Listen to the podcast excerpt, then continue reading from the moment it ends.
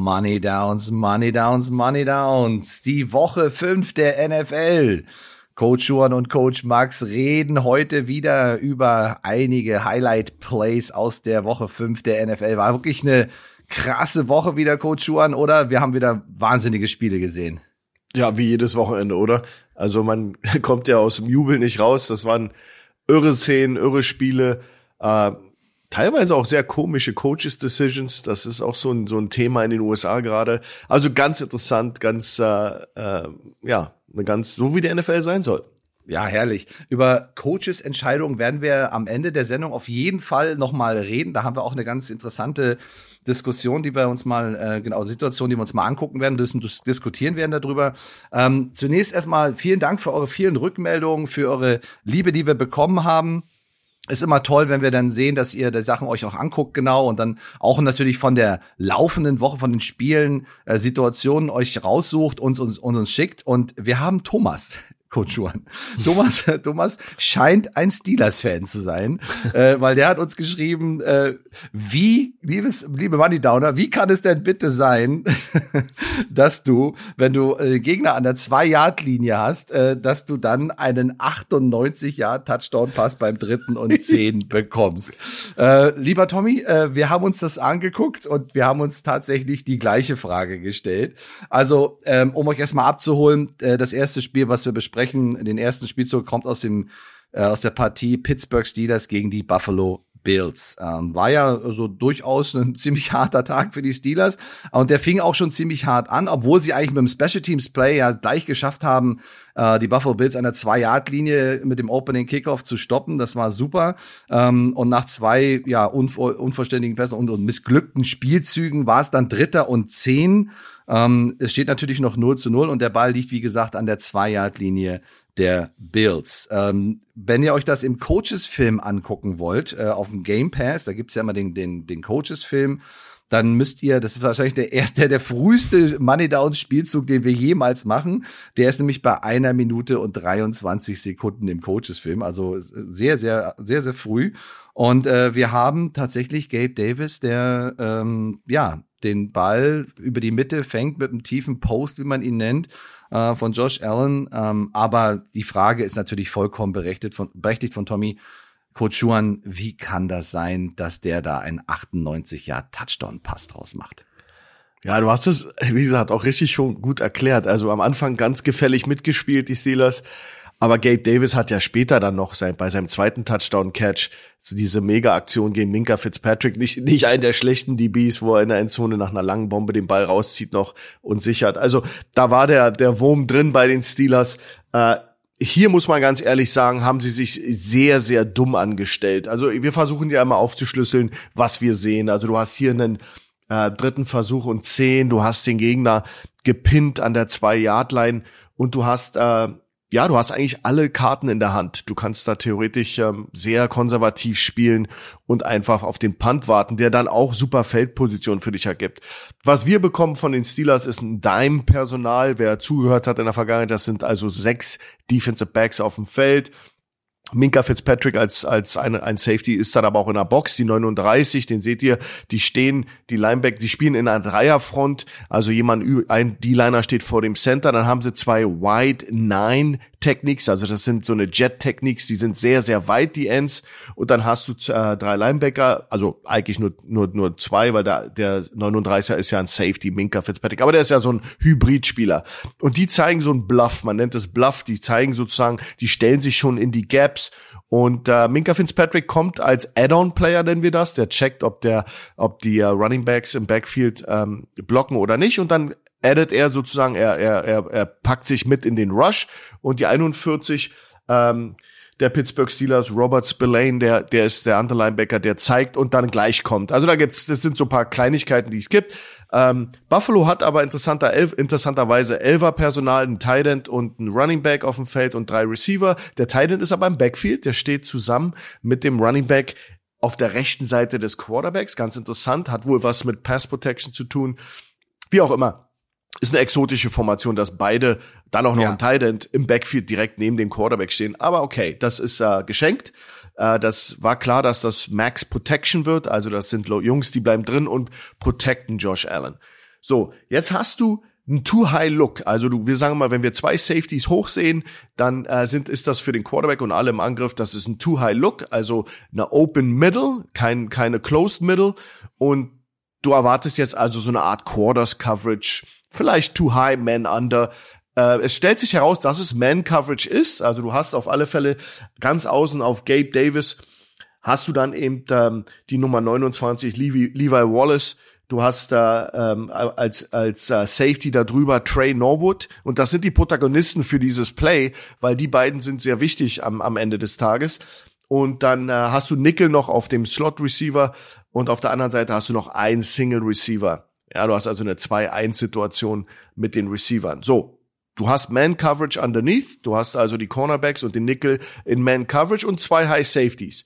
Was die Steelers aber callen ist nicht so eine klassische Quarters Coverage oder Too High Man Under, sondern die doppeln die Einser Receiver. Das seht ihr an der Reaktion nach Snap der Safeties, weil auf der linken Seite passiert's ein bisschen besser, aber Trey Norwood, was Trey Norwood da geritten hat, ist für mich ein Rätsel. Also er beißt äh, extrem, wir nennen das eine Star Coverage, also das Man äh, Star, Star heißt, du doppel, doppelst den Starspieler, sie doppeln die beiden Einser Receiver und der Trey Norwood schießt nach vorne und Gabe Davis, der im vollen Sprint ist und so, so eine Art Post-Route rennt, rennt einfach an ihm vorbei. Der Corner natürlich unter dem Eindruck, dass er Inside Hilfe hat, was er ja eigentlich hat laut Papier und Scheme und Playbook, äh, er spielt mit Outside Leverage, Leverage Gabe Davis und ähm, es sollte eigentlich, denke ich mal, eine Bracket Coverage sein, also Inside Out Coverage. Beide kümmern sich um Gabe Davis. Eigentlich ein genialer Call, perfekt für die Situation. Aber Trey Norwood, ich weiß nicht, wie seine Technik, Technik sein soll, sprintet nach vorne, realisiert viel zu spät, dass das ein Vertical, eine Vertical Route ist. Äh, ist fast wie bei Tom und Jerry, oh oh, um die Ecke rennen und so nicht die Kurve kriegen.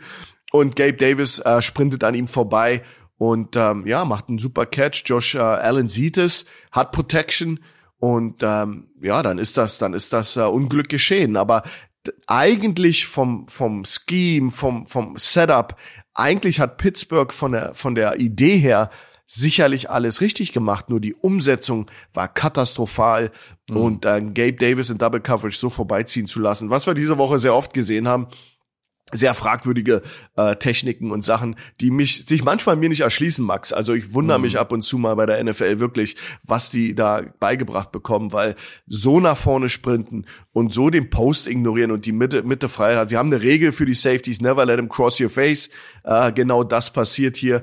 Vielleicht hat er den, hat er die Sticks attackiert, hat einen Dick, also eine Inside-Route erwartet. Ja, oder so ein Slant erwartet. Irgendwas. So Double Slant. Das ist ja auch nicht ja. ungewöhnlich in der Situation, dass ein schneller, schneller Slant kommt und man versucht irgendwie noch den First Down zu machen. Ja, aber da muss Trey dann zu viel Mann und sich mal ja. eine Brille holen, weil das, das sah in keinster Weise so aus, als, als wenn Gabe Davis irgendwie vorhat, da bis zum Sticks zu laufen. Ja, ja, genau. Ja, also du hast es ja super gesagt, die ähm, Bills sind in so einer Maximum Protection. Das heißt, die haben wirklich die fünf Offensive Linemen, Running Back, Titan, also sieben Mann Protection plus den Quarterback acht. Es, ist, es gehen also nur drei wirkliche Receiver auf eine Passroute.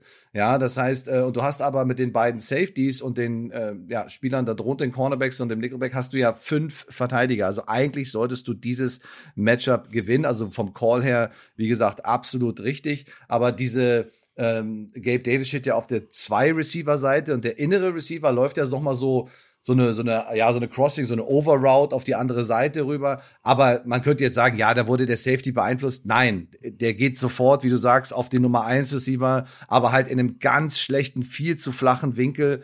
Und äh, Gabe Davis äh, splittet einfach den Cornerback, der eine Outside Leverage ist und der Safety, der flach ist, und zieht da hoch. Ne? Also die Protection hätte jetzt auch nicht mal, nicht mal mehr eine Zehntelsekunde länger gehalten, weil da kam dann, dann doch irgendwann die Pressure auf äh, Josh Allen, aber äh, hat er halt einfach einen Monster-Pass rausgehauen, muss man auch wirklich sagen. Ähm, und man, wahrscheinlich ist es auch für diese, okay, wir nehmen diesen Shot, wir probieren, probieren mhm. diesen Shot, diesen Post-Move äh, zu nehmen. Und wenn er, wenn er nicht da ist, dann ist er halt in Anführungsstrichen incomplete. Ähm, aber das Entscheidende ist, äh, wir haben ja, ich habe das Spiel ja auch live gesehen, natürlich denkst du, okay, alles klar, wenn sie die jetzt stoppen und selbst wenn der Punt aus der Endzone kommt, dann haben die Steelers gleich am Anfang eine super Feldposition, wahrscheinlich so Midfield an der Mittellinie, vielleicht sogar schon in der Hälfte der Bills.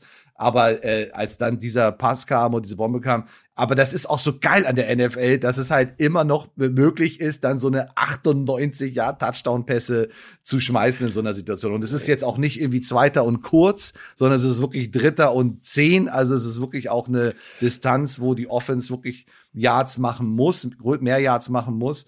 Ähm, aber ja, Tommy, die Frage können wir nur ja. beantworten mit, äh, das ist tatsächlich dann Trey Norwood der Safety gewesen, der da nicht so genau. ideal den Winkel genommen hat. Ne? Na, und wir haben uns ja den Kopf zermartert. Natürlich gibt's bestimmte Techniken für den Safety. Ich denke mal, das war so eine Art, wir nennen das eine Poach, Poach-Technik. Also er hat alle Inside Routes ähm, von dem Nummer 1 Receiver und dann muss der Cornerback sozusagen ins tiefe Zone-Off spielen, ins tiefe Drittel und sprinten und over the top gehen und äh, vielleicht hat Trey Norwood so eine Art Poach-Technik oder Cone-Technik gespielt, so nennen wir das, wenn der so eine Inside Routes robbt von der Nummer 1. Ja. Aber, aber Gabe Davis macht da gar keine Anstalten in irgendeiner Form. Und, und eine Poach-Technik und Cone-Technik wird eine Bracket-Coverage mit Inside Safety, der mitrennt beim Vertical und dran ist. Also es gibt keinen Grund, so out of position sich zu, zu, zu bewegen. Ja. Deswegen zermarterten wir uns den Kopf hier und haben überlegt, was macht er da eigentlich?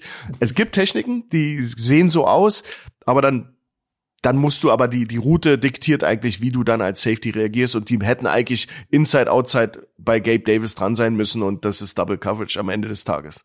Ja, also der Ball gut 45 Yards äh, in der Luft, also schon krasser, krasser Pass, voll in den Lauf. Ja, und dann holt ihn natürlich auch keiner mehr ein. Also guckt es euch an, ähm, auf jeden Fall noch mal im, im Real Life oder im, im Coaches-Film, da könnt ihr es natürlich auch super aus der Endzone-Perspektive auch noch mal gucken. Ist ja auch immer eine, eine coole Perspektive, die wir so in der Wiederholung selten sehen oder im, im Live natürlich auch selten sehen. Also im Coaches-Film hast du immer alle 22 Spieler von der Seitenlinie und alle 22 Spieler aus der Endzone heraus in diesem sogenannten Intercut. Tolle, tolle Szene, tolles Play harter Tag für die Steelers, ähm, aber durchaus also auch eine echt krasse Leistung der Buffalo Bills, offensiv, defensiv. Da wirklich ein, irgendwie hat da gefühlt alles gepasst, was sie an dem Tag gemacht haben. Und äh, ja, die Steelers äh, haben wirklich eine, eine harte, eine harte Niederlage. Vor allen Dingen, wenn du auch keinen keinen Touchdown machst, sondern wirklich nur mit drei Punkten rausgehst, dann ja irgendwann ist es dann halt auch einfach die Leistung der, des Gegners, ne, die man da einfach auch absolut wertschätzen muss. Gehen wir zum nächsten Spiel. Und zwar äh, sind wir bei den Dallas Cowboys, äh, bei den LA Rams. Und ähm, da, jetzt haben wir ein bisschen über die Offense gesprochen, lass uns ein bisschen über die Special Teams sprechen. Da gab es eine Szene, äh, die wir uns rausgesucht haben, äh, gerade weil sie halt auch nicht so oft vorkommt und eigentlich auch ganz interessant ist. Wir reden gerne über den Punt, weil einfach so wahnsinnig viele Techniken in diesen Punt-Situationen äh, beinhaltet sind. Also da hat es ganz viel mit Protection zu tun, da hat es ganz viel mit Assignment zu tun, da hat ganz viel mit Coverage zu tun. Ähm, aber es gibt halt ein, es ist halt auch eine offensive Formation. Das darf man bei der ganzen Sache eben nicht unterschätzen. Ähm, und da haben die ähm, LA Rams den Ball, es ist im zweiten Quarter, äh, es sind noch zwei Minuten 29 zu spielen und haben einen vierten Versuch und fünf und sind an ihrer eigenen 25-Yard-Linie und müssen natürlich in dem Situation panten. Also die Wahrscheinlichkeit, dass auch gepantet wird, ist auch sehr, sehr hoch. Die Cowboys führen schon 16 zu 10 und es sind, wie gesagt, ja auch nur noch zwei Minuten 29 in der ersten Halbzeit zu spielen. Wer sich die Situation angucken möchte, wieder im Coaches-Film, der geht auf 31 Minuten und zwei Sekunden. 31.02 im Coaches-Film. So, jetzt haben wir den Fake Punt. So, jetzt musst du uns aber mal ein bisschen helfen. Äh, der ist ja erfolgreich von den Rams. Da muss man schon eine Menge Mut haben, um, die, um das zu spielen, aus mehreren Gründen. Aber erklär uns doch mal ganz kurz, äh, was die Rams dort gemacht haben und warum das so ein Erfolg geworden ist. Ich glaube, das war so ein bisschen ein, ein Beobachten des Gegners, weil ich habe mir die Punts davor angeschaut. Die, die Dallas Cowboys haben eigentlich fast immer dasselbe gemacht von der Aufstellung. Also die haben eine 4-4-Aufstellung. Auf jeder Seite waren vier Abwehr- oder Punt-Return-Personalspieler. Äh, und die waren äh, ganz normal verteilt mit zwei ähm, Lurkern, nennt man das, zwei Linebackern, die so ein bisschen versetzt weiter hinten sind. Also drei vorne und so, so ein etwas einer in der zweiten Reihe noch versetzt. Daraus haben sie so ein paar Kombinationen gemacht. Die haben die Rams wurden nicht so gechallenged in den, in den anderen Punts, war also relativ gut, aber die Rams haben was gesehen. Und ähm, da ist ganz wichtig, dass ihr euch den linken Lurker oder Linebacker anschaut. Das ist die Nummer 26 äh, von Dallas, da, da Ron Bland. Das ist immer der gewesen, der in, der, in den anderen Punts auch immer, der hat Rush gezeigt, ist dann aber sozusagen in, gedroppt und hat sich sozusagen nach Snap nach hinten bewegt und ist so ein bisschen so die, ja, so die, die, die, die, der Not, die, die, die Sicherheit sicher die Versicherung für die Dallas Cowboys, dass da nicht irgendein Quatsch passiert. Mhm. Natürlich musst du bei der ganzen Sache, und du hast es richtig gut gesagt, ein Punt-Team ist ein Offensive Play, Play, eine Offense Formation auch. Du musst also immer damit rechnen oder musst immer wissen, wer sind eligible Receivers? Wer, können dem, wer kann denn den Ball fangen bei dieser Formation? Das sind auf alle Fälle die Gunner, die weit außen stehen und mhm. das Feld runterrennen. Natürlich die Wings, die äh, sozusagen leicht versetzt an den äußeren Rändern der Offensive Line stehen oder der das sind ja nicht Offensive Line Spieler, aber nennen wir sie mal so. Und ja, der natürlich der Panther und der Personal Protector, der hinter dem äh, Guard steht und sozusagen vier, fünf Yards versetzt, sozusagen eins der inneren A-Gaps neben dem Center oder Long Snapper protected, je nachdem wie der Call ist. Haben wir auch oft schon drüber gesprochen, wie die Verteilung ist, müssen wir hier nicht wieder machen. Uh, der Ron Bland, der Nummer 26er, der, der Lurker von Dallas, übersieht den aber komplett. Und das ist, glaube ich, was die Rams gesehen haben. Also die haben die haben äh, Jim Fassel ist der Special Teams Koordinator der Rams. Das ist eine aus der die Fassel Familie ist bekannt für sein Vater war schon ein legendärer Special Teams Coach, auch nicht scheu zu zu faken. Und Fassel, äh, den sie auch Bones nennen, weil er so dünn ist, der ist ein, sowieso ein Freak in der Hinsicht. Den habe ich ja mal kennengelernt bei den Raiders. Und mhm. das ist jemand, der der ähm, auch keine Angst hat. Also das ist jemand, das ist sein Leben Special Teams und das siehst du bei diesem Play. Das ist gescoutet. Mhm. Und dann hast du natürlich Riley Dixon, den Punt Panther. Die Protagonisten dafür sind Riley Dixon, Jake Gervais, der, der Personal Protector, die Nummer 43 und der Long Snapper Matt Orzak, der natürlich eine große, wichtige Rolle spielt. Weil so ganz klar ist es nicht, die äh, Cowboys haben, wie gesagt, vier auf jeder Seite. Was die ganze Operation schwer macht, ist, dass der linke, der linke A-Gap-Spieler von Dallas, der slantet über die Nase von Otzek, dem Long Snapper. Und das ja. kann so ein Spielzug natürlich zerstören. Richtig. Weil Pre-Snap siehst du ein offenes A-Gap, wo jetzt Gervais denkt, da gehe ich durch und jetzt slantet da aber jemand rein. Aber die machen das so gut, die Rams. Und ähm, äh, Jake Gervais, der Personal Protector, lässt den Ball an sich vorbeisnappen, geht dann durch das freie A-Gap und rennt einfach über die Mitte sich frei. Und Bland, Daron Bland, der, die, der, der Lurker von Dallas, übersieht den komplett obwohl ich glaube, seine Aufgabe ist schon, ein Auge drauf zu haben, wer, ist, wer sneakt denn durch, wer, wer, wer ist denn potenzieller Receiver relativ schnell. Dadurch, dadurch sieht man das. Und, und du siehst auch, dass ähm, die 54 Sam Williams von Dallas, der ist einer, der an der Linie steht, der realisiert ganz schnell, dass das ja. ein Fake ist und rennt ihm ja. schneller hinterher als der der Bland, der sogar aufdroppt. Also du siehst, die Awareness ist teilweise mhm. nicht da.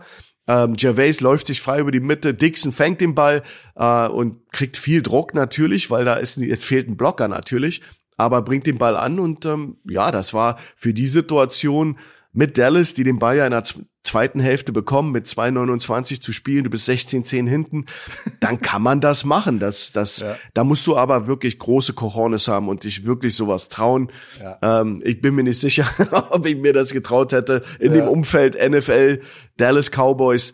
Aber es hat funktioniert und äh, Fassel ist da eben ein Fuchs. Und mhm. ähm, ja, und Sean McVay hat sich das getraut. Also tolles, tolles Play, schaut euch das an. Ja. Ähm, und wie gesagt, du, ihr seht, wie wichtig es ist, wer sind die eligible Receiver. Als, als mhm. Punt Return Unit musst du wissen, wer kann den Ball fangen, muss Leute es sein dafür. Du kannst nicht Harakiri, oh, alle gehen und, und rushen, weil Teams haben so eine Place. Ja, also ich glaube, dass was du angesprochen hast, ist das der entscheidende Punkt, dass der Personal Protector es bei dieser Art von Fake es wirklich schafft, durch diese Line durchzukommen, ja, weil wenn alle Gaps attackiert werden und sie attackieren ja die Gaps und nicht die Leute, dann wird das echt schwer, ne? Also du hast ja die die und fünf Blocker, fünf Blocker und, und sechs Rusher, also im Prinzip sind ja alle Gaps eigentlich attackiert. Das heißt, da durchzukommen, das ist ja auch eine absolute Bruchteil von Sekundenfrage. Äh, wenn du da einfach einmal hängen bleibst, hat der Panther äh, den Rusher im Gesicht und äh, der kann den Ball nicht mehr werfen und kriegt ihn nicht mehr raus. Ja, das sind so viele Faktoren, die damit reinspielen. Dazu kommt, man kann natürlich unterschiedlichste Fakes spielen. Klar, wenn der Panther den Ball bekommt, dann könnte er sozusagen der Quarterback dann sein und könnte auf seine Gunner werfen. Manchmal sieht man das ja auch, wenn die plötzlich keinen Gegenspieler haben, dass der Panther dann einfach zu einem seiner Gunner wirft zum First Down. Oder die wissen, dass die, äh, die Gegenspieler von den Gunner einfach so ganz schnell nach hinten laufen, dann schmeißen sie halt einen kurzen Pass auf den. Also das hat man alles schon gesehen oder auf die Wings, dass da auch was geht. Ähm, aber auf den Personal Protector einen Pass zu schmeißen, das ist wirklich eine sehr, sehr seltene Sache, weil eben so viele Faktoren da mit reinspielen und es auch wirklich schief gehen kann.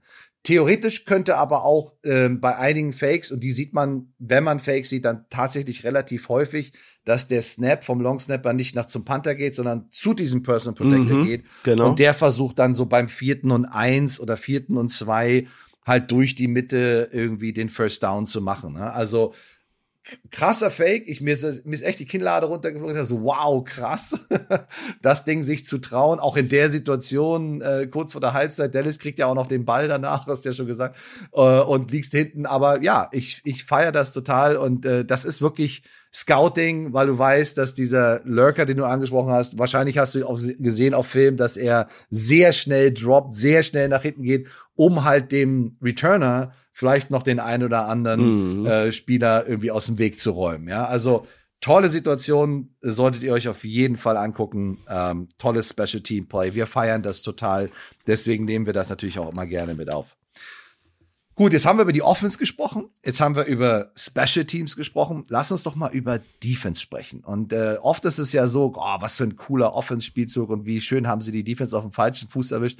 Manchmal gehen Spielzüge offensiv total daneben, was aber häufig daran liegt, dass die Defense extrem gut vorbereitet ist, diszipliniert spielt, aber auch Instinkt zeigt und dadurch absolut Big Plays machen kann defensiv. Und da haben wir uns eine Szene ausgesucht aus dem Spiel Cincinnati Bengals gegen die Baltimore Ravens. Da steht es inzwischen schon äh, 13 zu 10 für die Ravens, also die Cincinnati Bengals liegen mit drei Punkten hinten. Es ist drittes Quarter und es war ein hartes Spiel. Also es war wirklich hart umkämpftes Spiel. Äh, Im dritten Quarter sind noch vier Minuten 18 zu spielen und die Bengals haben den Ball und sind mit dem zweiten und Goal an der Zwei-Yard-Linie der Ravens. Also klopfen sozusagen an die Endzone an, sind kurz davor. Und ist auch ein wichtiges, äh, wichtige Angriffsserie, weil wenn du da dann 17-13 in Führung gehst, kannst du wirklich das Spiel auch entscheidend drehen und verändern. Ähm, und die, äh, wenn ihr euch das am Coaches-Film angucken wollt, müsstet ihr auf die 47-16 gehen, also 47 äh, Minuten und 16 Sekunden. Da findet ihr dieses Play, wie gesagt, zweiter und Goal. Und die Cincinnati Bengals spielen einen Spielzug, über den wir schon ein paar Mal gesprochen haben, der auch immer wieder irgendwie auftaucht, weil er einfach wirklich eine hohe Erfolgsquote hat, der nämlich sich eingebrannte Name Philly Special. Philly Special heißt im Prinzip, dass so ein, zwei Handoffs im Backfield in eine Richtung, in die andere Richtung passieren. Alle vergessen irgendwie, was wirklich los ist und vor allen Dingen vergessen sie den Quarterback, auf den dann im Endeffekt der, der Pass zurückgeht, der sich so ein bisschen in die Endzone schleicht. Ähm, jetzt haben aber die Ravens hier eine granatenmäßige Defense dagegen gespielt. Kannst du uns da mal ein bisschen abholen? Ja, na, Cincinnati ist in Elver Personal, die haben Tight End, äh, die 84 Mitch Wilcox ist als Tight End aufgestellt, du hast Jamar Chase auf seiner Seite und auf der anderen Seite hast du noch zwei Receiver, die sind in so einer Art Stack-Formation. Das, ähm, das ist äh, Tyler Boyd und Mike Thomas. Äh, Tyler Boyd spielt hier noch eine wichtige Rolle. Und ähm, dann hast du den, diese Art Philly Special. Philly Special, wie du schon gesagt hast, da ist so ein Double Reverse im Backfield. Irgendwie ist das immer Teil dieses Plays. Kann direkter Snap zum Running Back sein, muss ja. nicht muss nicht, also hängt euch daran nicht auf. Die Idee ist, dass es, es geht um diese, dieses Konzept. Und das äh, spielt eben Cincinnati hier. Man muss dazu sagen, dass sie ähm, auch, auch Glück hatten. Sie haben eine Pass-Interference-Strafe äh, äh, bekommen, die Baltimore Ravens, und das hat erlaubt, die, den Cincinnati Bengals erlaubt, an die Zwei-Yard-Line zu kommen. Und dann haben wir beide, Max, auch gesagt, dass das der, der, der Drive so ein bisschen verkorkst war. Also mir kam das sehr pomadig vor von Cincinnati und sehr ärgerlich, dass sie da also die Play Selection von Zach Taylor muss man da, da sind wir wieder beim Thema Quarterbacks, äh, äh, äh, Coaches Decisions. Da bin ich zum Beispiel jemand, der da auch knallhart sagt, das war verschenkt. Da hätte man absolut mehr draus machen müssen. Und ein, ein Grund ist dieser Spielzug. Baltimore, wir wissen, strugglen in der Defense dieses, dieses Jahr, aber haben, haben bewiesen in diesem Spiel, dass mit ihnen zu rechnen ist. Und äh, einer der wichtigsten Teilnehmer an diesem Play ist eben für mich Marcus Peters. Das ist der Cornerback der Baltimore Ravens, die Nummer 24, der in Man-Coverage gegen Jamar Chase ist. Und jetzt passiert eine Sache, die eigentlich einem Veteran er passiert, einem, einem, einem seasonal, seasoned uh, Football Player, der eben auch Video studiert und man hatte das Gefühl, dass dieser Spielzug zum Scheitern verurteilt war, wenn man sich die Reaktion der Ravens anschaut. Also da, da ist minimale Reaktion auf Jamar Chase, der in Motion rüberkommt zur Zweier Receiver Seite. Dadurch will ja, will man ja auch eine Reaktion generieren. Nummer eins, man will Marcus Peters, einen der besten DBs in der National Football League, rüber und weg von der, von der Seite ziehen, wo der Spielzug dann im Endeffekt lang geht. Und dann hast du natürlich äh, diese, diese Double Reverse Action, die erstmal Leute in die falsche Richtung schickt. Und eigentlich laut Playbook müsste die andere Seite komplett offen sein. Äh, da sind mehrere Ziele. Von der anderen Seite kommt Mike Thomas rübergerannt. Und äh, Tyler Boyd ist der Receiver, der den doppelten Reverse bekommt. Also Jamar Chase bekommt den Ball bei seiner Motion rüber zur einen Seite, gibt den Ball dann weiter an Tyler Boyd der dann sozusagen den Ball wieder zurückbringt zu der Seite, wo Jamar Chase ist. In der Zeit hat sich dann Burrows schon in die Flat äh, bewegt und erwartet einen Pass auf ihn. Und dann siehst du aber die Reaktion von Marcus Peters, der lässt Jamar Chase einfach gehen, realisiert, was für ein Play das ist und dann ist es eben auch diszipliniert sein. Also du siehst, dass alle Receiver richtig gut gecovert sind von, von Baltimore. Also da spielt auch die Nummer 26, Gino Stone, eine große Rolle. Ist ein Safety von Baltimore, der mit äh, äh, Joe Burrow mitrennt und in die Flat geht und den covert. Also der, dem ist bewusst, dass er den ersten, die erste Bedrohung aus dem Backfield, weil Pre-Snap hat er niemanden direkt als Gegenspieler. Die erste Bedrohung aus dem Backfield zu seiner Seite ist, sagt man so, ist sein Mann. Ey, ja. egal wer das ist, er, er ist eben jemand, der den Quarterback nicht übersieht. Man könnte ja. ja verleitet sein als Abwehrspieler, ach Quatsch, der kriegt nie den Ball. Aber Baltimore ist diszipliniert und deswegen funktioniert die Defense und Marcus Peters macht einen knaller Play, weil er einfach das, den Spielzug erkennt, sich nicht rüberziehen lässt von Jamar Chase, äh, geht dann ins Backfield und äh, setzt Tyler Boyd so unter Druck und, und äh, äh, tackelt ihn, dass der ganze Spielzug im Ansatz schon erstickt wird. Aber das ist Marcus Peters und das ist die Disziplin einer Goal-Line der Baltimore Defense, die eben die Leute wirklich tight und eng covern Du hast sogar Doppelcoverage auf Mike Williams, der quer übers Feld kommt, zur Endline hinten, um sich noch als letzte Anspielstation anzubieten. Da hast du dann ja. Marlon Humphreys und Demario Williams Double Coverage. Also irgendwie hat man doch, Max, das Gefühl, dass die das wussten, dass das kommt. Also das war super gespielt und sollte man auch mal betonen, dass die Defense da richtig, richtig mit Disziplin und ja. so ein bisschen Kaltschnäuzigkeit, Marcus Peters, äh, ist dieser Spielzug gekillt worden. Ja, und was ich, was ich so äh, interessant, was man wirklich häufig sieht, wenn man so gerade Jamar Chase, der kriegt so ein so eine Art Flip, so ein Reverse ja schon, was man wirklich häufig sieht, dass dann die gesamte Defense versucht im Prinzip auf die andere Seite rüberzukommen und jeder versucht irgendwie noch ein Play zu machen. Nee, jeder spielt da seine Aufgabe. Und es ist nicht die Aufgabe des Cornerbacks und des Safeties auf der Seite, wo der äh, Jamar Chase herkommt, da drüben auf der anderen Seite dann äh, das Play zu machen. Dafür hast du die andere Seite der Defense, die das eben stoppen muss, wenn er jetzt den Ball einfach nur rüberträgt und weiterläuft mit entsprechenden Vorblockern. Du musst immer auch auf das aufpassen, was wieder zurückkommt. Das Problem ist häufig in der Defense, dass dann nur ein Spieler da ist ähm, der eben die, das, was zurückkommt, spielt. Ähm, und was so beeindruckend ist, dass es halt einfach zwei Spieler sind, sowohl der Cornerback stehen bleibt, als auch der Safety. Dadurch kann der Safety den äh, Quarterback, also Joe Burrow, covern und ähm, Peters kann halt nach vorne kommen und kann äh, Tyler Boyd ins Gesicht springen. äh, was man, was man auch noch sagen muss aus offensiver Sicht, ich meine, deswegen spielt er wahrscheinlich Receiver und nicht Quarterback. Wenn das so entsteht, dann wirft den Ball über die Endzone hinaus. Ich meine, du hast einen zweiten Versuch an der Zwei-Yard-Linie. Wenn du jetzt einen Incomplete Pass schmeißt, ähm, dann hast du halt einen dritten Versuch an der Zwei-Yard-Linie. So wirst du halt äh, getackelt für Raumverlust und hast bis hast den Ball halt an der 12, 13 Yard Line. Also bist halt sehr viel weiter hinten. Und man muss auch dazu sagen, dass die Bengals äh, hier tatsächlich mit null Punkten rausgehen. Ja? Genau. Also sie spielen den vierten Versuch noch aus. Also ganz entscheidende Situation. Ähm, eine gute, eine gute, ein guter Zeitpunkt, um einen Trickspielzug zu spielen. Aber auch das zeigt natürlich wieder hervorragende Scouting, hervorragende Vorbereitung, dass sie wissen, ey, Second Down ist so ein Alert Down. Da kann so viel passieren. Da können so viele unterschiedliche Dinge passieren. Und dann musst du einfach unfassbar diszipliniert sein. Und deswegen haben wir uns diese Szene rausgesucht. Ähm, toll gespielt von den Ravens, ähm, super verteidigt. Äh, und das, wie gesagt, das ist wahnsinnig schwer, das so zu verteidigen. Und dann auch im richtigen Moment nach vorne zu sagen, ich renne jetzt nach vorne und hole mir den äh, Tyler Boyd und äh, tackle ihn. Ja? Oder knall ihn einfach um, so wie er das gemacht hat. Toller Spielzug. Gut, dann, äh, wir haben aber einen haben wir auf jeden Fall noch. Und zwar ähm, sogar zwei Szenen aus äh, dem Monday Night Game. Das ist ja gerade erst gewesen vor ein paar Stunden. Äh, wer es jetzt äh, noch nicht gesehen hat und noch gerne sehen möchte, äh, soll sich von uns auch nicht spoilern lassen. Ihr seid gewarnt worden. Ähm, wir gehen zu den Las Vegas Raiders bei den Kansas City Chiefs im Arrowhead. Eine Wahnsinnsstimmung, ein mega geiles Spiel. Also wenn ihr das noch nicht gesehen habt, solltet ihr euch das auf jeden Fall angucken. Ähm, wirklich großartig äh, die Raiders mit einem gefühlt extrem äh, guten Gameplan an den Start gegangen, äh, waren auch, glaube ich, mit 17-0 schon vorne, äh, bevor die Chiefs überhaupt realisiert haben, was hier los ist. Ja, defensiv äh, sind sie viel in, in Man-Coverage gewesen, haben äh, Patrick Mahomes gejagt, Max Crosby, Chandler Jones haben wahnsinnig viel Gas gegeben ähm, und haben auch wirklich verdient, also auch diese Punkte und Touchdowns gemacht. Also es war wirklich echt stark zu sehen.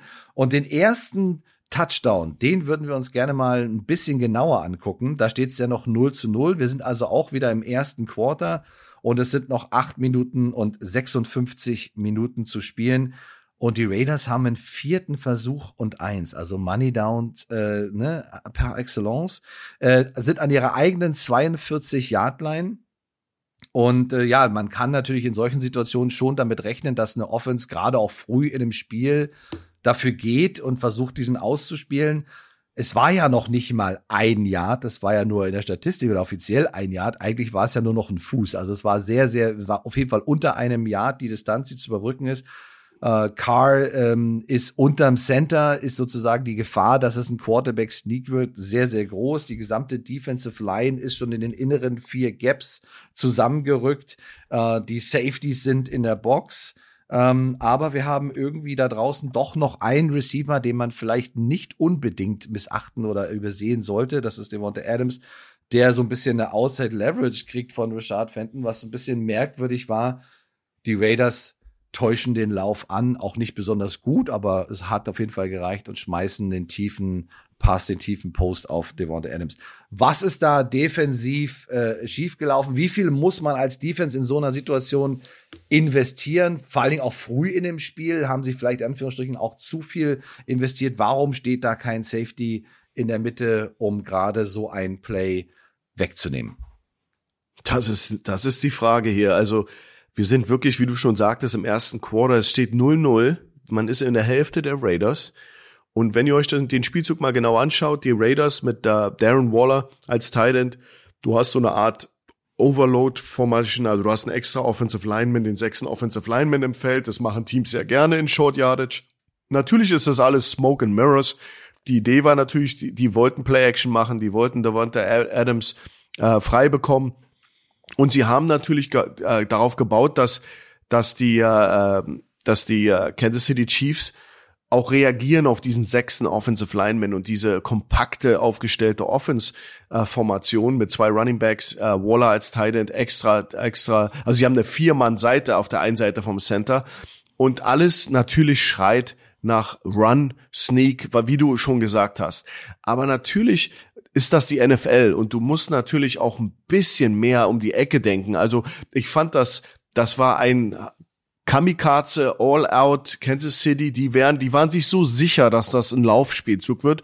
Und Jacobs hat super gespielt und er ist ja. ja auch eine Load und ich bin großer Fan von Josh Jacobs. Aber ja. ganz, ganz ehrlich, beide Safeties, wenn ihr euch das Video anschaut, da reden wir über Thornhill und Reed, ja, Justin Reed, die beide Safeties kommen runter auf Linebacker-Level. Das ist so fünf Yards weg von der Line of Scrimmage und kommen nach vorne, um als extra äh, äh, Box-Player oder Play-Entry-Player sich zu involvieren in, gegen den Lauf, den sie erwarten.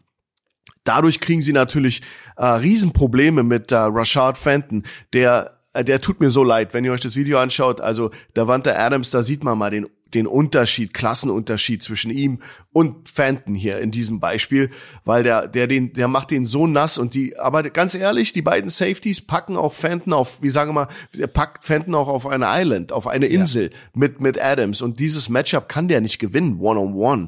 Und dass ein Teams anfangen im vierten und eins, dritten und eins auch mal tief zu gehen, das ist ein offenes Geheimnis. Das wissen wir in Europa, das wissen wir überall, dass ein Offense-Koordinator sehr wohl das im Petto hat. Also mhm. das ist ja das, das Brechen von Tendenzen und damit überraschst du Defenses und das war so ein Paradebeispiel dafür, dass da Kansas City klar outcoached wurde. Das war ein super Call.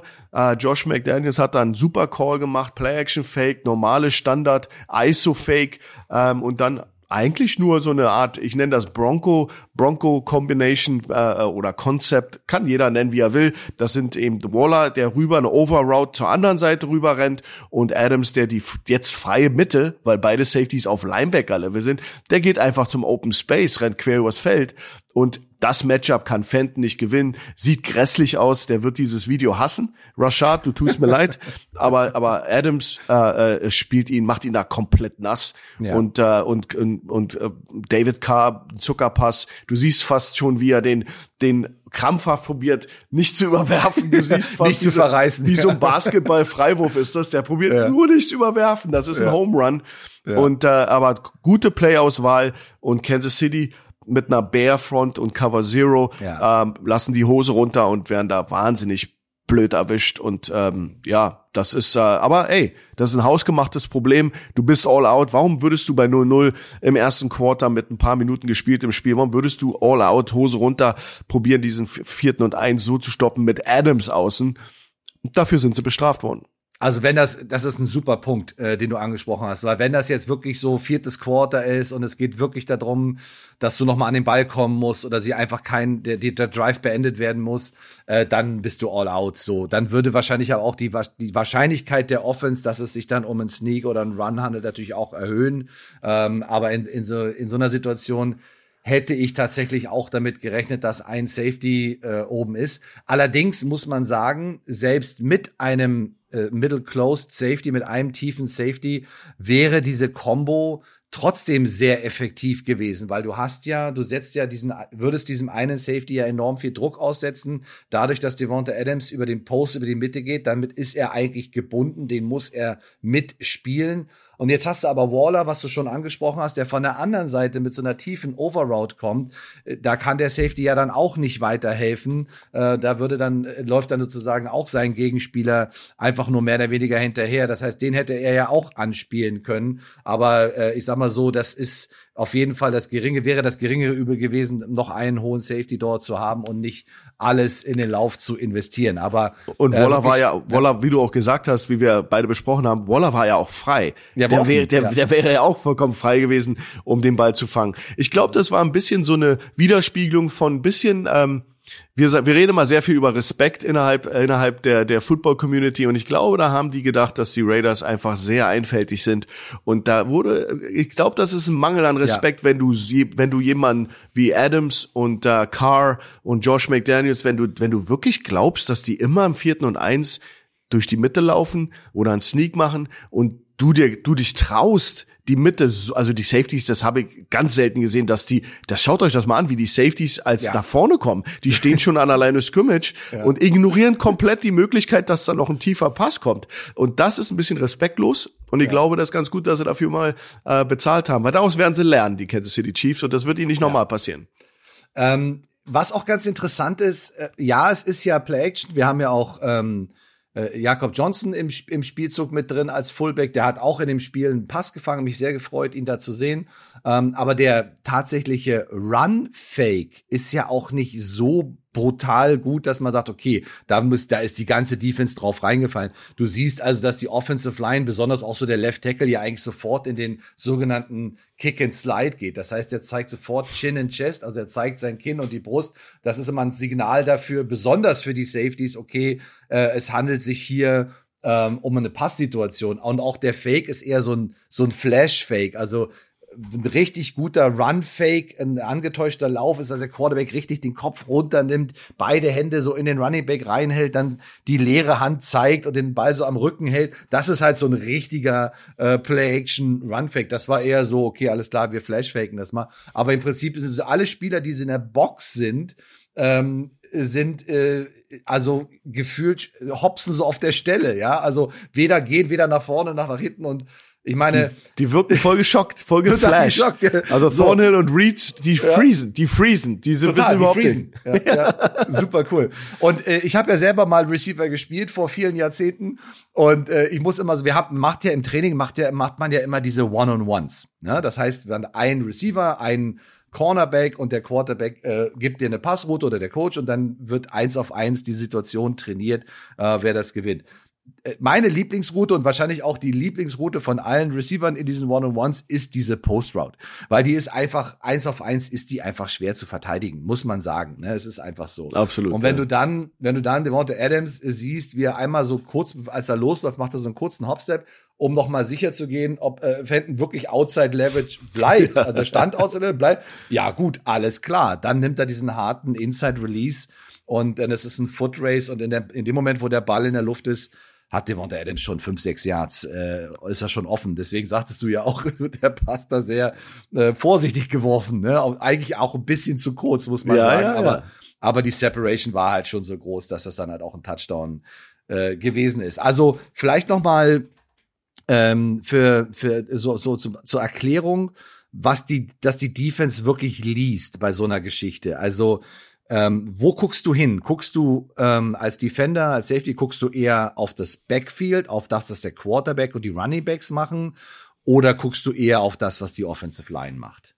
Da musst du einen Unterschied machen. Also du hast die äh, Linebacker, das ist die, die zweite Reihe der Abwehr, die haben den, wir reden immer über einen Underkey und Overkey. Over, Underkey ist die Offensive Line und der Overkey ist das Backfield im, mit dem Quarterback hinten im Backfield. Die Safeties die, die lesen das ein bisschen anders von ihrer Position. Also die lesen auch Run Pass Read natürlich Uncovered Lineman, äh, Chin Chest, wenn das wenn die die High aber high, auch den Titan mal, ne? Ob der genau, Titan die lesen oder den Block, End, ja. den E-Moll, den Endman on the Line, der der wie blockt der on, dann ist das ein Trigger für ihn, um nach vorne zu kommen. Aber da sie normalerweise so tief sind, lesen sie das ein bisschen anders. Aber in dem Fall jetzt hier sind die natürlich auf Linebacker-Level. Also kommen sie in, in den Bereich, wo sie das lesen müssen wie ein Linebacker. Die stehen bei fünf Yards. So, und jetzt kommt der Underkey ins Play. Bei uns ist so Underkey overruled immer den Overkey, weil die Runningbacks geben dir viel, die Offensive Line ist immer relativ äh, relativ klar zu Honest. lesen. Ja. Honest, du du mhm. äh, mittlerweile, obwohl mit RPO mittlerweile ist das auch, auch brutal, äh, ja. wieder in, in also alles unmoralisch, wie die Regeln ausgelegt werden mittlerweile. Aber gut, als alter Defense Coach will man jetzt nicht äh, meckern. Ich finde das super. aber du hast genau, aber du hast natürlich schon äh, diese ganz diesen schon forever Keys und Reads, Triangle, du liest als Linebacker vom äh, Tackle zum zum über hinter. Wir sagen mal, du hast auch einen einen Spot, wo du deine Augen hinguckst, da kommt peripheres Sehen ins ins Spiel. Du schaust dich eine Person an, du willst das Big Picture sehen und dann aber natürlich der Underkey, die Offensive Line, High Hat, Low Hat, diese Dinge sind immer noch aktuell und die teachst du. Und die beiden Safeties aber bringen sich in die Position, wo sie es wie ein Linebacker lesen müssen. Sie können es nicht von 12, 13 Yards tief äh, lesen was ein bisschen anders ist. Da musst du eben, du, da bist du ein Pass Defender first und beißt nicht sofort den Run. Da würde ich den größten Unterschied machen zwischen einem ja. Linebacker und einem ja. Safety. Aber dadurch, dass sie sich so nach vorne bewegen und wirklich dieses äh, Do or Die, das ist ein Run, ich gebe dir 100 Euro darauf und dann dastehen wie wie be be begossene Pudel, weil sie gar nicht fassen können, dass das ein Pass ist, und ja. äh, man hätte ja wenigstens erwartet, dass sich ein Thornhill oder einen Reed mal umdrehen und mal die Mitte probieren, noch irgendwie Irgend, Schaden zu begrenzen. Irgendwas machen, ja. Aber gar nicht, ja.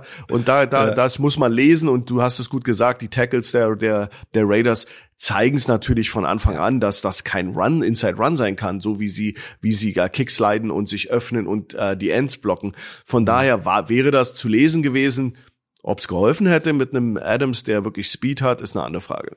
Ja, absolut. Aber eine, eine, eine tolle Szene, wo unglaublich viel drin ist. Wir reden ja im Football immer von Wahrscheinlichkeiten. Natürlich war die Wahrscheinlichkeit sehr groß, wenn die Distanz unter einem Yard ist, dass es eher ein Quarterback-Sneak wird. Dazu kommt ja auch, dass äh, Carr halt unterm Center ist, also direkt hinterm Center steht und den Snap bekommt. Das heißt, die Wahrscheinlichkeit wird dadurch natürlich nochmal erhöht. Äh, wenn er jetzt in der Shotgun stehen würde, wäre das ein ganz anderer Indikator, mhm. für, auch für das, für das Backfield. Ähm, aber das ist natürlich, das musst du respektieren. Deswegen ist die Defensive Line natürlich auch so eng zusammen, um da jeden Millimeter äh, Push zu, zu äh, entgegenzuwirken. Ähm, aber wie gesagt, also der, der Fake war jetzt auch nicht so brutal, dass man jetzt gedacht hat, okay, alles da habe ich überhaupt nicht mit gerechnet. Aber es hätte natürlich auch gerade mit einem Fullback im Spiel durchaus ein Lead-Play ähm, durch die Mitte wie so ein ISO-Play oder auch so ein Stretch-Play, so ein Lead-Play sein können. Ähm, und das ist, das musst du halt auch respektieren, ja. Aber wie gesagt, so ganz ohne Safety und Cornerback auf Outside Leverage auf zwei Yards vor Devonta Adams also wenn ich da an die Linie gehe als Car, dann äh, sage ich mir auch, okay, Touchdown. so, ja. weißt du, das ist halt, ja. wie schon gesagt, also One-on-Ones und wenn dann auch noch einer Outside Leverage spielt. Deswegen spielt man ja in der Man gerne, also sollte man ja auch immer diese Inside wegnehmen, damit du auch mit deinem Freund der Seitenlinie zusammenspielen genau. kannst. Genau, wo, sind, wo ist Aber, deine Hilfe? Wo ist deine genau, Hilfe? Genau, genau, ja. weil wenn in dem Moment, wo der Receiver inside von dir ist, ähm, ist er halt zwischen, zwischen dir und dem Quarterback und dann ist es wahnsinnig schwer, wenn sogar unmöglich, den, den, die Completion zu verteidigen, ja. Also da musst du eigentlich, das ist deswegen, da bin ich auch so ein bisschen äh, schockiert gewesen, aber geiler, geiler Call, wie gesagt, Super genau zur richtigen Super Situation Call. musst du auch erstmal dich trauen und du musst ihn auch erstmal anbringen, äh, da kann so viel schiefgehen. Aber das solltet ihr euch auf jeden Fall angucken. Leider gibt's zu der Situation, weil wir relativ früh jetzt äh, aufzeichnen, noch keinen Coaches-Film, ähm, aber wie gesagt, das war gleich im ersten Quarter noch mit acht Minuten 56 zu spielen. Der erste Touchdown von Adams, äh, der hat noch einen zweiten gemacht. Und das ist auch wieder die Überleitung des Todes. Äh, und zwar direkt ein 48 Jahr Touchdown-Pass im vierten Quarter. Und da springen wir jetzt mal hin, weil darüber wollen wir auch noch reden, wenn wir über Coaches-Entscheidungen sprechen wollen. Wir haben einen 48 Jahr Touchdown-Catch von Adams diesmal gefühlt in so einer Art Double Coverage. Also Cornerback und Safety waren eigentlich da, aber der Ball war super platziert. Adams hat einfach auch einen mega Catch gemacht und äh, das war auch so aus dem so, so, so ein Resultat, äh, ne, wo die wenn man sich das ganze Spiel anguckt, die Raiders waren ja echt schnell in Führung. Zur Halbzeit haben dann die Chiefs noch mal so auf 20, 10 verkürzen können, haben dann auch, sind auf 17, 20 rangekommen. Also es war dann wirklich in der zweiten Halbzeit sehr viel enger, als es am Anfang ausgesehen hat. Ähm, und jetzt haben die Raiders mit vier Minuten und 27 Sekunden auf der Uhr einen Touchdown gemacht zum 29 zu 30. Das heißt, wenn sie jetzt einen extra Punkt schießen, steht es 30-30.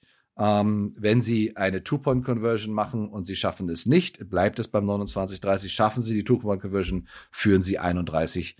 Sie entscheiden sich tatsächlich in der Situation für die Two-Point-Conversion, die auf einen Zentimeter misslingt. Ja, du hast es angesprochen. Mhm. Josh Jacobs hat ein brutales Spiel gemacht. Es ist unfassbar hart gelaufen in dem Spiel. Also auch wenn du es machst, die richtige Entscheidung, ihm in so einer Situation den Ball zu geben und nicht wieder mit irgendeinem Pick äh, Pass Philly Special oder, oder Philly Special, sondern einfach nur ne, äh, gib deinem stärksten ähm, Spieler eine Offense, also was das Running Game natürlich angeht, das ja einige starke Spieler, äh, gib ihm den Ball und äh, lass ihn halt einfach auch das äh, den Touch oder die Two Point Conversion machen. Hat nicht ganz gereicht. So, jetzt bist du natürlich in der Situation, dass du mit 29 zu 30 hinten liegst. Es sind nur noch ein paar Minuten auf der Uhr. Und es kommt dazu, dass die Chiefs halt die Uhr runterlaufen können und das Spiel ist vorbei und du verlierst es. Frage an dich, äh, Coach Schuan, ist das in der Situation A, die richtige Entscheidung? Und B, welche Faktoren fließen da ein? Und C, wann triffst du diese Entscheidung? Lass uns mal so Schritt für Schritt durchgehen. Erstmal, hältst du das in der Situation für die richtige Entscheidung? Das ist, eine, ist, ein, ist ein zweischneidiges Schwert. Da muss man ein bisschen äh, vorsichtig sein. Ich glaube, ziehen wir mal den, den ersten Punkt heran. Also, du bist in Kansas City im Arrowhead Stadion. Du bist 1-3. Die Chiefs sind 3-1. Du bist die Raiders gebeutelt von den Medien. Du musst abliefern. Du bist äh, hinter deinen Möglichkeiten. Die, die Erwartungshaltung war riesig. Du bist bei einem der besten Teams der NFL und hast sie an dem Rand einer Niederlage. Na klar kannst du das dann machen. Na klar kannst du dann natürlich sagen, okay, wir sind, wir haben nichts zu verlieren. kommen wir überhaupt noch mal so nah ran an die an die äh, haben wir noch mal eine Chance einen Touchdown zu machen in in der Situation. Die andere Seite der Medaille ist, dass nach meinem Empfinden das einfach zu früh war. Mit über vier Minuten noch zu spielen, ist es nach meinem Empfinden ein Schnellschuss gewesen. Das war da, dann würdest du ja implizieren, dass du die in Führung gehst mit einem Punkt und deine Defense ein, ein Patrick Mahomes mit vier Minuten auf der Uhr äh, hält, der ja nur ein Field Goal braucht. Ich glaube, das war zu früh. Ich hätte in der Situation äh, einfach nur wegen der Zeit hätte ich den Ausgleich gemacht. Vielleicht hast du Glück, stoppst sie, dann kann man jetzt sagen, na gut, dann hätte ich aber auch gewonnen. Ja, aber die Chancen, dass du eine Two-Point-Conversion machst, ist eben geringer, als dass du einen Extra-Punkt schießt. Und ich denke mal, du hast dann ein Unentschieden, hast die Chance auf Overtime und du weißt, mit vier Minuten brauchst du viel, viel Glück, dass du einen Mahomes und diesen Angriff äh, scoreless hältst. Es ist eine Möglichkeit, ja, also es ist eine Möglichkeit, aber ich glaube, das ist eben auch immer äh, statistisch, Anal Analytics, aber in so einer Situation gehe, würde ich auch nach dem Bauchgefühl gehen. Das wäre mir ein bisschen zu früh gewesen. Ich hätte höchstwahrscheinlich den Ausgleich genommen und hätte gesagt, okay, mhm. dann lässt es es schnell scoren. Dann kriegst du mhm. noch mal den Ball und dann kannst du es vielleicht noch mal, weil vier Minuten ist eine Ewigkeit im Football.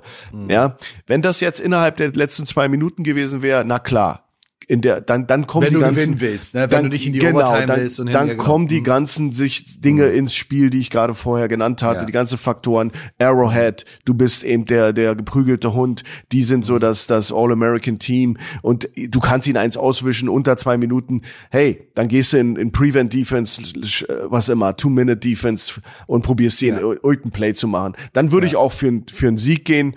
Gerade weil es eben diese Faktoren gibt, die, aber weißt ja. Ja. auch ein Unentschieden ist ja immer äh, der Küssen deiner Schwester und das ist natürlich nicht so schön. Ja, zumal die Overtime-Regelung zwar angepasst wurde, aber immer noch äh, gefühlt unbefriedigend ist. Unbefriedigend Ähm, ist. ja, absolut. Ähm, du hast ja schon eine Menge Faktoren angesprochen. Ähm, ich hatte so das Gefühl, ähm, ich habe das Spiel geguckt und es lohnt sich absolut, dieses Spiel zu gucken. Also alles gut. Ähm, äh, ich hatte so ein bisschen das Gefühl, dass die Raiders sehr, sehr starken Gameplan hatten und auch extrem Gas gegeben haben. Also sie haben so unfassbar schnell, hart, äh, äh, explosiv gespielt. Ähm, und das, als sie dann gemerkt haben, und das mussten sie auch, also sie brauchten so einen schnellen Start und sie brauchten Punkte am Anfang, ähm, um einfach auch die Chiefs da so ein bisschen ins Wackeln zu bringen. Die haben sich dann wieder gefangen. Also der Gameplan von den Raiders war super, ähm, aber die Chiefs sind einfach zu smart und haben sich dann irgendwann einfach auch angepasst und Lösungen gefunden für das, was die Raiders probiert haben. Äh, Ich meine, wir dürfen auch nicht unterschätzen, dass äh, Kelsey äh, vier Touchdowns gemacht hat in der Red Zone in diesem Spiel. Also das auch brutal war. Der hat sonst eigentlich relativ wenig gemacht. Ich glaube, fünf Catches hat er total gehabt. Äh, noch einen wichtigen First Down gefangen und so weiter. Aber nochmal, das darf man alles nicht unterschätzen. Ich hatte aber so ein bisschen das Gefühl, dass gerade so zu den letzten Quarter hin, zu den letzten Minuten hin, dass die Luft auch echt raus war bei den Raiders. Also man Mhm. hat das gemerkt. So ein Max Crosby hat brutal gespielt, Chandler Jones hat brutal gespielt. Aber irgendwann ist dann auch nach äh, 60 Minuten oder sagen wir mal 55 Minuten Football ist dann halt auch wirklich die Luft irgendwann raus. Das heißt, es ist sicherlich auch noch ein Faktor. Oder äh, wenn du merkst, okay, die Kraft lässt nach und du brauchst volle Power, um gegen ein Team, gegen die Chiefs ähm, eben in diese, diesen, diesen Sieg dann zu holen am Ende. Das kann doch auch noch in so, in so eine Entscheidung mit einwirken. Bestimmt, bestimmt. Äh, Die, die, die, ähm, ja, die Situation innerhalb des Teams. Da, deswegen, wir sind ja hier die, äh, die Edelfans, die am Fernseher sitzen. Am Ende des Tages entscheidet sich ja an der Seitlinie. Du weißt ja, wie die Leute drauf sind. Wie ist deine Defense drauf? Aber nochmal, mit vier Minuten ähm, ist, sind, reden wir ja auch noch nicht Overtime. Mit vier Minuten reden wir gegen Mahomes. Äh, sicherlich, da kann auch wahnsinnig viel passieren. Und deswegen ähm, fand ich das ein Frühschuss. Weil einfach, Ja. einfach weil die Situation nach meinem Empfinden oder du glaubst, du kriegst den Ball nochmal. Oder du bist der Meinung, sie, sie werden nicht die Uhr runterkriegen mit vier Minuten. Das kann man natürlich auch denken. Vielleicht, aber wenn du mir sagst, dass die Raiders eben echt Haffen und Puffen waren und eigentlich schon ziemlich durch waren, dann zu erwarten, dass die Defense hält, um der Offense nochmal eine Chance zu geben, ist schon ziemlich, ja, das ist dann wirklich der, der, der, ja, da muss der Glauben stark sein, ähm, dass die Chiefs das nach dem Scheitern der Two-Point-Conversion einfach runterspielen und da ihr, die, die Raiders nicht mal mehr an den Ball lassen. Das ist eben die Klasse der, der, der Chiefs. Auch die Klasse, dass sie sich adjusten zu diesem Wirbelsturm, der am Anfang über sie rüber ge ge ge geflogen ist dass sich so ein Team wie die dann wieder fangen und Wege finden, wieder ins Spiel zu kommen, das, deswegen sind sie die Kansas City Chiefs. Und ja. ähm, wie gesagt, mein Bauchschmerz ist die Zeit. Bisschen später, zwei Minuten noch zu spielen, hätte ich, hätte ich, hätte ich sicherlich äh, gesagt, ja, alles klar. Ähm, aber wie gesagt, vielleicht ist das, ist der Faktor auch Mannschaft müde, ja. Aber das ist dann auch viel Hoffen, dass dann bei Kansas City Chiefs in den vier Minuten nicht viel passiert äh, und ja. man die halten kann. Muss man ehrlich sagen. Also du gehst zwar mit einem Punkt in Führung, aber an Mahomes und Kelsey und vier Minuten auf der Uhr, mal ganz ehrlich, auf welchem mhm. Planeten, Planeten lebst du, dass du glaubst, dass du da, dass sie nicht mal ein Field Goal schießen? Ja, ja, genau. Und das ist auch so der, der Punkt, wenn man sich diese unterschiedlichen Szenarien, wir haben ja da vorhin auch in der Vorbereitung drüber gesprochen, äh, wie viele unterschiedliche Szenarien, also wie sich so ein Spiel in, äh, verändert, weil die Two-Point-Conversion um drei Zentimeter nicht erreicht worden ist. Ja, so. Ähm, schaffst du das? Natürlich führst du, setzt du die Chiefs unter Druck und das, die spielen ein ganz anderes Spiel. Sie würden versuchen, natürlich auf jeden Fall im nächsten Drive Punkt zu machen. Ist es unentschieden? Könnte es ein bisschen konservativer sein, wobei die Chiefs alles andere sind als konservativ. Die würden auch auf den, versuchen, auf den Sieg zu gehen. Dadurch, dass du es nicht schaffst, ähm, gibst du natürlich A, den Chiefs die Möglichkeit, einfach ganz ruhig zu spielen, Clock Control zu spielen, äh, Zeit zu verbrauchen, vielleicht sogar noch ein Field Goal zu schießen, um dann mit vier Punkten vorne zu sein, was dann wiederum die Raiders mit wenig Sekunden oder einer Minute auf der Uhr äh, vor die Situation äh, setzt, dass sie einen Touchdown brauchen. Also das sind ganz unterschiedliche Szenarien, die sich aufgrund so einer ganz kleinen äh, und also Distanz ja äh, ergeben, was diesen Sport einfach so faszinierend macht, wie mhm. wie dieses ganze Spiel der letzten vier Minuten, viereinhalb Minuten sich komplett verändert, je nachdem welche Entscheidung du triffst und wie das Resultat dieser Entscheidung ist. Mhm. Ähm, vielleicht noch mal als allerletzte Frage dazu, weil ich die vorhin in der Einleitung auch gefragt habe.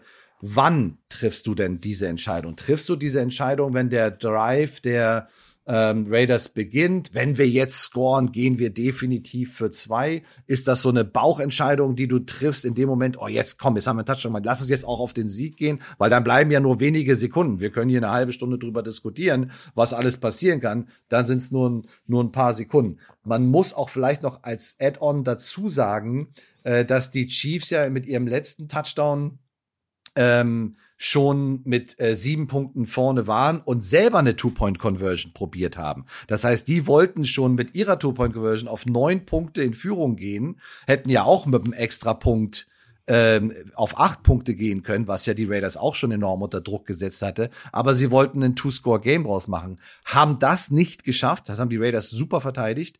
Ähm, und dadurch waren es nur sieben Punkte. Und jetzt wollten die Raiders Rache? Ja. ja, weißt du so, das können wir auch, ich, ja. Aber ich was, glaube, das wäre die Entscheidung. Ja, ich glaube, das wäre aber kindisch. Ich, ich finde zum Beispiel die Entscheidung der Chiefs äh, auf auf neun Punkte wegzuziehen durch eine Two-Point-Conversion genial. Das ist perfekt. Super, ne? Das ist eine super. super Entscheidung und da würde ich auch hinterstehen.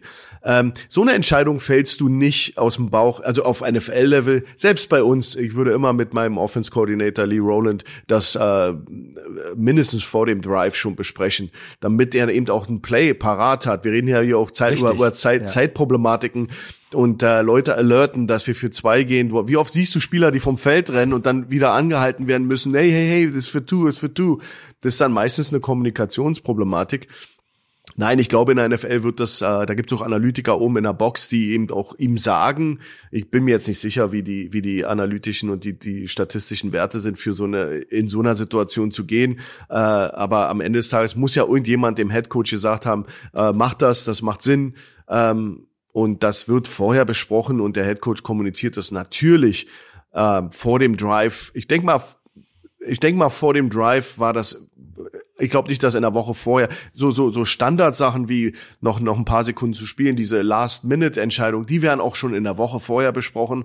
So eine so eine sehr atypische Situation wie vier Minuten auf der Uhr ähm, Kansas City äh, erlauben, eine Four-Minute-Offense zu spielen. Könnt ihr übrigens googeln. Das ist, was sie gemacht haben. Das könnt ihr rausfinden. Four-Minute-Offense. Einfach mal googeln. Das ist eine sehr spezifische, wie Max meinte, eine sehr spezifische Offense. Und, und ich glaube, dass es wird, muss in der NFL zu, zu viel Geld on the line, zu viel äh, Operational Manpower da. Das wird vorher besprochen und ja. dann ist es auch keine Überraschung. Ja, ja, also ich glaube, der, ein ganz wichtiger Punkt, den du angesprochen hast, ist eben einfach ready zu sein für die Situation. Äh, auch wenn man jetzt noch nicht die hundertprozentige Entscheidung getroffen hat, dass man aber sagt, hey, ähm, we might go for two. Weißt du, dass man mhm, einfach sagt, okay, genau. es könnte passieren, dass wir für zwei gehen, äh, seid bereit. Ne? Also das, äh, das ist ja auch eine Entscheidung. Aber super. Also schön, dass wir uns da mal ein bisschen drüber unterhalten konnten, weil das sind so viele ähm, ja, Entscheidungen und Konsequenzen, die sich daraus ergeben, die man einfach äh, besprechen muss. Ey, Punktlandung. Wir haben eine Stunde gemacht, äh, wie immer, so richtig großartig, freut mich total. Ähm, hat auch mega viel Spaß gemacht, super, super interessant. Vielen Dank ähm, an alle da draußen, äh, die uns äh, Rückmeldungen schicken, die uns Fragen schicken. Äh, lasst Liebe da für äh, Coach Schuhan, für Coach Max, für Money Downs, für die Footballerei, die wirklich ein unfassbares Arsenal an Content für euch bereitstellt, jede Woche. Also lasst ein bisschen Liebe da, das machen die wirklich großartig und so viele unterschiedliche Podcasts. Für jeden ist was dabei. Ähm, wir sind ein bisschen spezieller, aber das macht uns auch aus. und das ist auch eine schöne Sache. Also wir, wir danken euch für euer Feedback, wir danken euch für eure Fragen. Und wir sehen uns ähm, wieder. Ab und zu kann es mal sein, dass eine Money Down Sendung ausfällt. Das liegt daran, dass ich momentan mit diesem NFL Flag Programm, über das wir auch schon gesprochen haben, sehr viel unterwegs bin in vielen unterschiedlichen Städten. Wir haben jetzt gerade die heiße Phase mit den ganzen regionalen Turnieren mit den Kids, die unglaublich abgehen. Macht wahnsinnig viel Spaß, ist aber auch äh, sehr viel Arbeit. Insofern bin ich leider nicht immer verfügbar. Wir sagen euch immer über die Kanäle Bescheid, ob Money Downs kommt. So ab Mitte November, wenn dann das Spiel in München durch ist, dann sind wir definitiv bis zum Ende der Saison jede Woche am Start. Da könnt ihr euch drauf freuen. Das wird richtig cool. Aber verzeiht uns bitte, wenn wir ab und zu mal äh, in der Woche euch nicht mit eurer wöchentlichen Dosis Money Downs äh, versorgen können. Ja, der Dealer eures Vertrauens. Und denkt immer daran, heute ist nicht alle Tage. Wir kommen wieder, Max. Keine Frage. Bis bald. Ciao. Ciao.